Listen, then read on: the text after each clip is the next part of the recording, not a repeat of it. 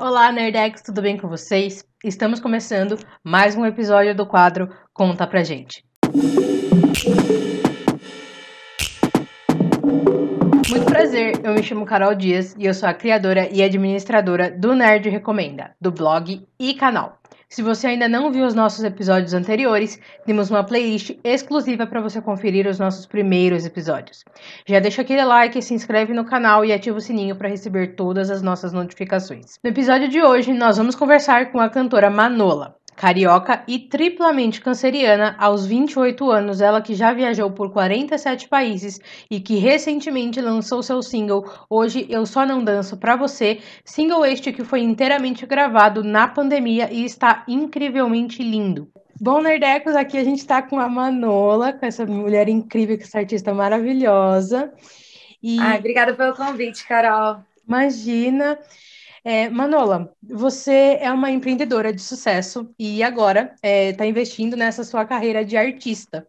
Conta pra gente, é, sempre foi seu sonho ser cantora? É algo que vem de infância ou foi se desenvolvendo é, no decorrer da sua vida? Você foi se inspirando em algumas pessoas ou é algo que desde pequenininha você, você e seus pais viram que tinha isso em você e você foi?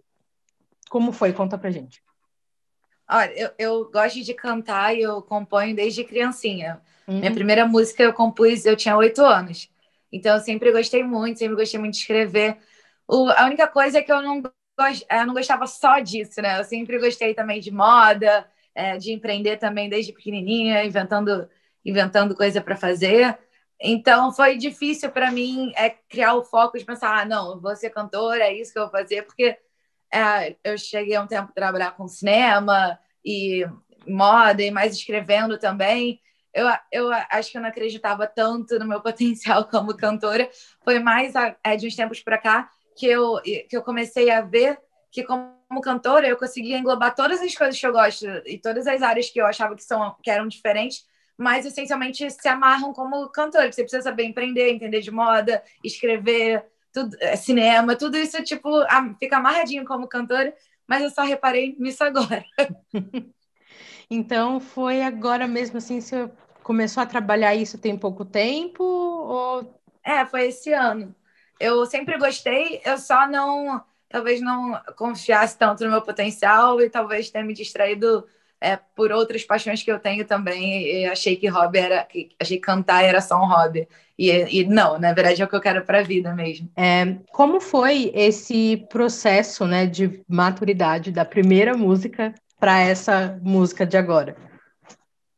A primeira música foi muito, é, um pouco no susto até, porque eu já tinha composto ela há anos atrás, a gente pegou para produzir, como Jay, ele mandou do jeito que que ele quis e eu gostei muito de cara, mas eu confesso também que se eu não tivesse gostado, eu também não ia saber explicar muito bem porque eu não gostei, que essa parte de produção toda é muito nova para mim.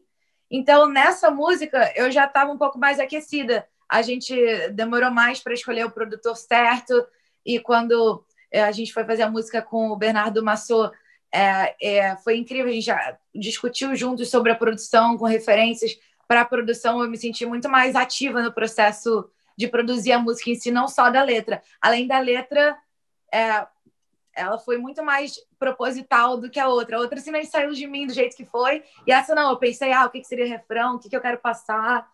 Foi mais transpiração do que inspiração. Essa foi a sua primeira é, música em português. Hoje eu só não danço para você. Então, é, conta pra gente, essa escolha é o início de uma nova fase ou você vai continuar, tá nos seus planos continuar lançando músicas em inglês?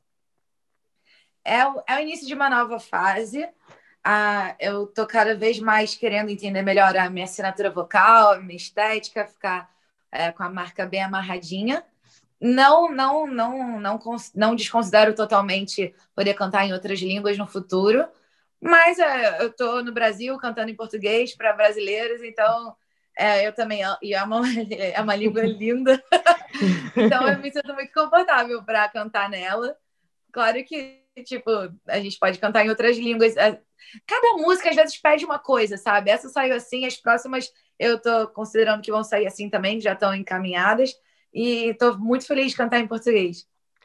E no clipe, né, da Hoje Eu Só Não Danço Pra Você, é um dos pontos que mais me chamou a atenção desde a coletiva é, são os figurinos que eu achei esplendorosos e maravilhosos e é, eu queria saber de você, na verdade nós queríamos saber de você, é, onde você busca essas inspirações? Você busca inspirações é, na sua vida pessoal por algum sentimento ou alguma coisa que vem de dentro de você? Ou são mais relacionadas a alguma diva pop ou algumas divas pop?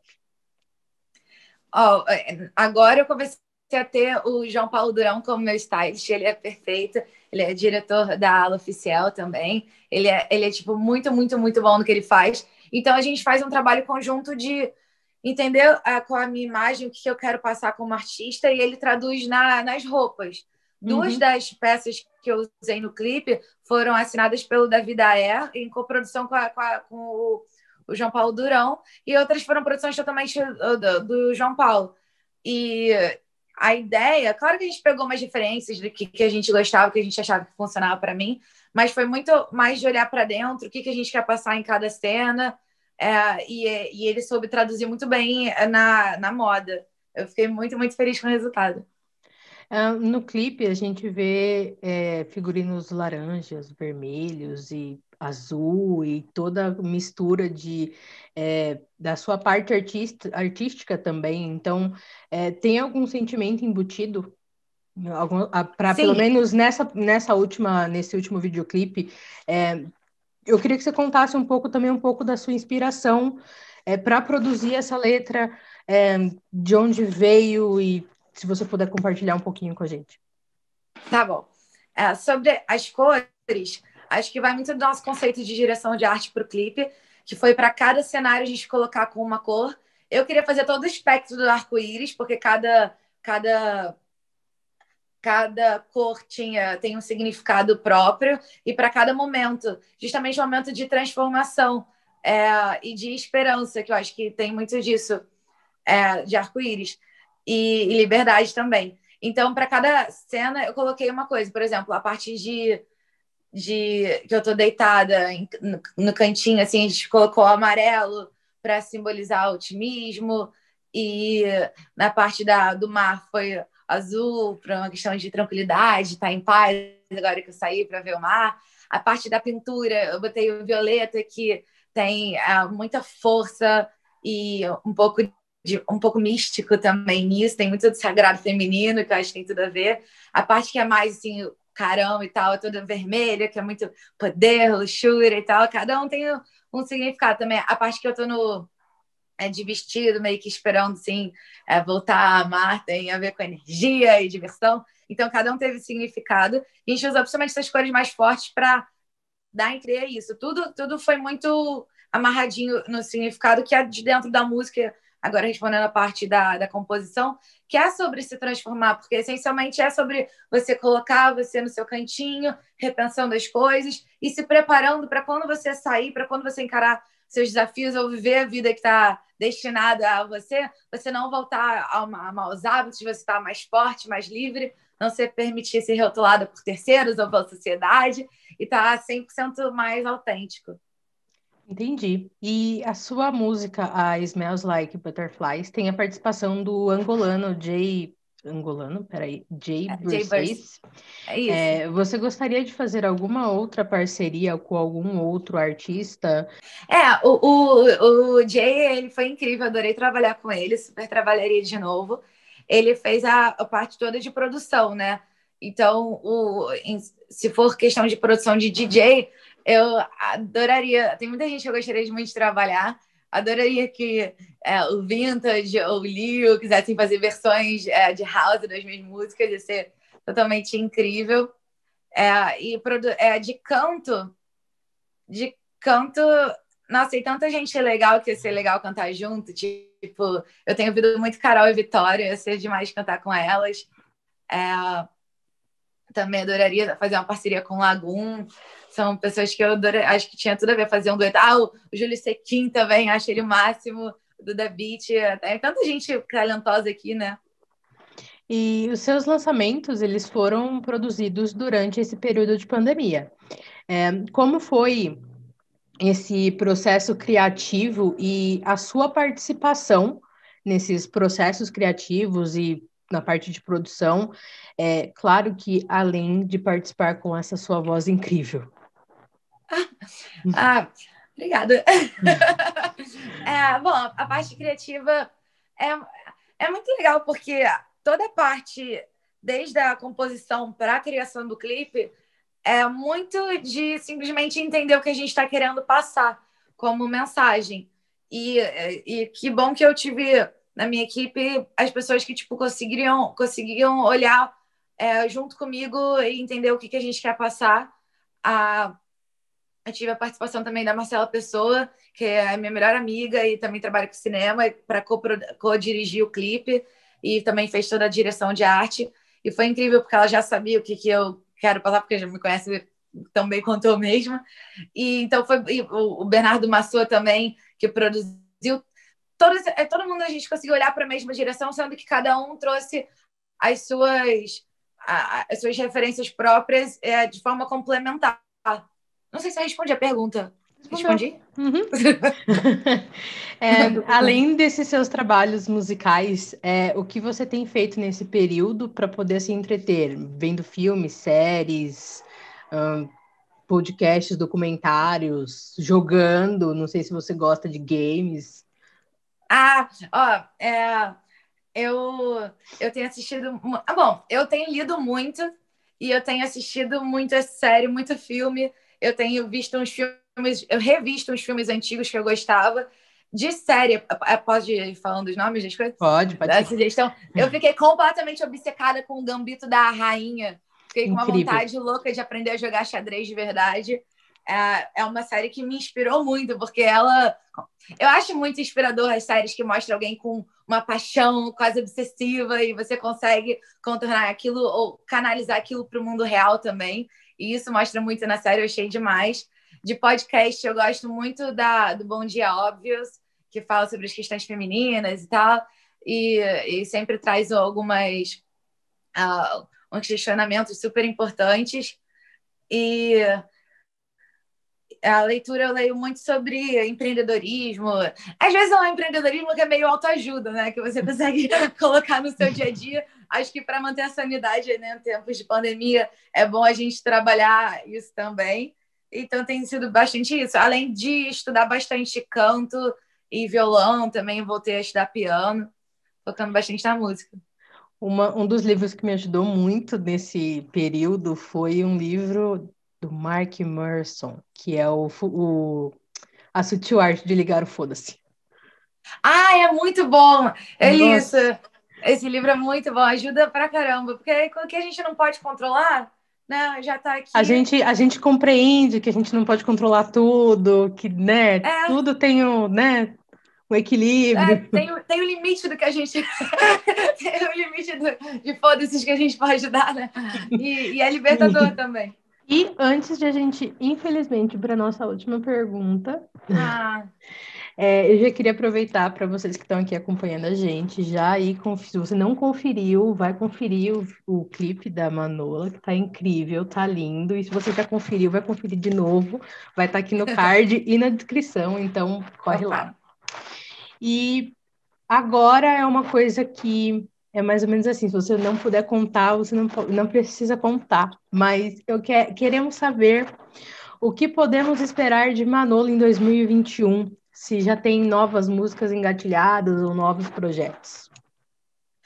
Olha, o mundo tá bem louco. então, eu não tô conseguindo fazer planos com tanta antecedência, porque a gente também não sabe muito bem como é que vai estar tá no ano que vem, né? Uhum. É, eu digo isso em situação de, tipo, se eu vou conseguir fazer shows ou, ou como é que vai ser, tipo, todo o processo do ano. Agora, músicas novas, com certeza. Eu já estou preparando para o ano que vem várias músicas legais e sempre é assim, tipo, de olhar para dentro, é, de ser forte, de falar sobre o nosso universo feminino e trabalhar a nossa liberdade e reverência. Um, agora a gente vai jogar um joguinho Opa. muito rápido chamado Ping Pong. Tá. Eu pergunto, você responde a primeira, assim, não, não a primeira coisa, mas aquilo que o seu favorito dentro da categoria. Tá. Tá bom? Então vamos lá. Uma música. Ai, ah, eu gosto muito da Wildest Dreams da Taylor Swift. Um álbum geral, qualquer álbum de qualquer artista. Ai. Tem um, um álbum da Charlotte Gainsbourg que é, é RRM, uma coisa assim, que eu achei sensacional. Ah, não, não pode falar do álbum, só uh, responde, eu falo. Pode, pode falar, porque... não tem problema não. Não, porque esse álbum é muito bizarro, porque ela teve um, um problema que ela começou a ter que fazer ressonância magnética com frequência. E a ressonância magnética tem aquele. Pá, pá, pá, e ela, tipo, depois que ela melhorou, ela continuou querendo ficar fazendo ressonância magnética porque ela tipo, queria garantir que ela não tinha, tipo, ficado mal de novo. E aí ela ficou tão obcecada com aqueles barulhos que ela fez um álbum inteiro só com aqueles barulhos. E ficou demais esse álbum. Pra mim, marcou muito. É, e se você tivesse que escolher um artista brasileiro ou internacional? Ah, Lady Gaga. Você, então, é uma Little Monster mesmo, né? Tô muito Little Monster. um filme. Um filme. Uh, As Virgens Suicidas, da Sofia Coppola. Uma série. O Gambito da Rainha. Um livro. Um livro, Pequeno Príncipe. Não tem muito como fugir. e um ator, um ator ou uma atriz?